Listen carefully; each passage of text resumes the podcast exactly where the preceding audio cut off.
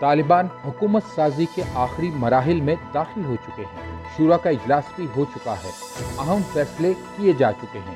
اب بس اعلان باقی ہے۔ ایسے میں ذرائع نے دعویٰ کیا ہے کہ طالبان کے سیاسی دفتر کے نائب ملا عبد الغنی برادر، المعروف ملا برادر کو اہم عہدہ ملنے جا رہا ہے۔ آخر یہ ملا برادر ہے کون؟ چلیے، آپ کو آج ان کا مختصر تعارف کے نیوز کے اس پوڈ کاسٹ میں کرواتے ہیں۔ میں ہوں شفیق الرحمان اور آپ سن رہے ہیں کے نیوز پوڈ کاسٹ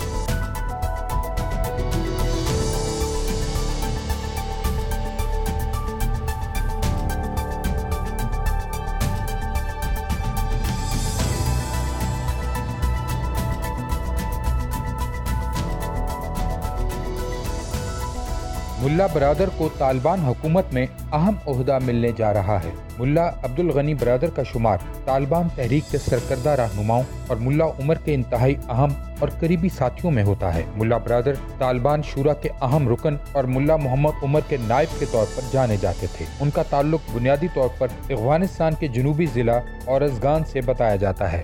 ملا عبد الغنی برادر سن انیس سو اڑسٹھ میں پیدا ہوئے۔ ملا محمد عمر کی طرح ملا عبد الغنی برادر بھی کسی مدرسے یا تعلیمی ادارے سے تعلیم مکمل نہیں کی۔ اسی وجہ سے وہ اپنے آپ کو طالب کہنے میں فخر محسوس کرتے ہیں۔ اس کے باوجود ملا عبد الغنی کا شمار کافی ہوشیار اور سمجھدار رہنماؤں میں ہوتا ہے۔ انہوں نے از خود مختلف زبانیں سیکھی ہیں اور پشتو اور دری کے علاوہ وہ عربی اردو اور انگریزی میں بھی بات چیت کر سکتے ہیں۔ نومبر دو ہزار ایک میں طالبان حکومت کے خاتمے پر ملا عبد الغنی نے موٹر سائیکل پر کابل سے نکل کر نہ صرف اپنی بلکہ ملا محمد عمر کی جان بچانے میں کردار ادا کیا تھا۔ دونوں دیگر اہم رہنماؤں سمیت کندھار سے دور پہاڑوں پر پہنچ کر کئی سالوں تک روپوش رہے۔ ملا عبد الغنی برادر اور سابق افغان صدر حمد کرزئی کا تعلق افغانستان کی ایک ہی قبیلے پوپل زئی دورانی سے ہے۔ تحریک طالبان افغانستان کے ایک ایک اور بانی رہنما ملا عبید اللہ کے بارے میں بتایا جاتا ہے کہ وہ سابق صدر حمد کرزئی کے قریبی رشتہ داروں میں سے ہیں۔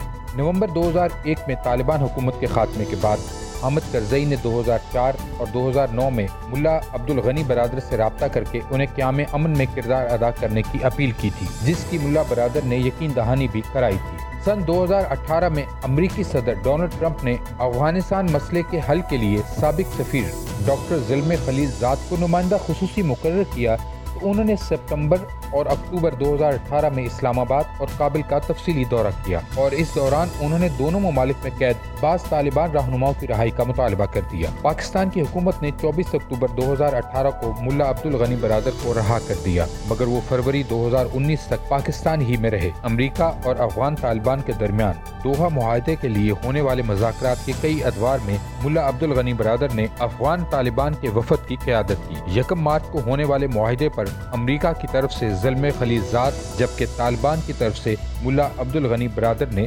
دستخط کیے تھے۔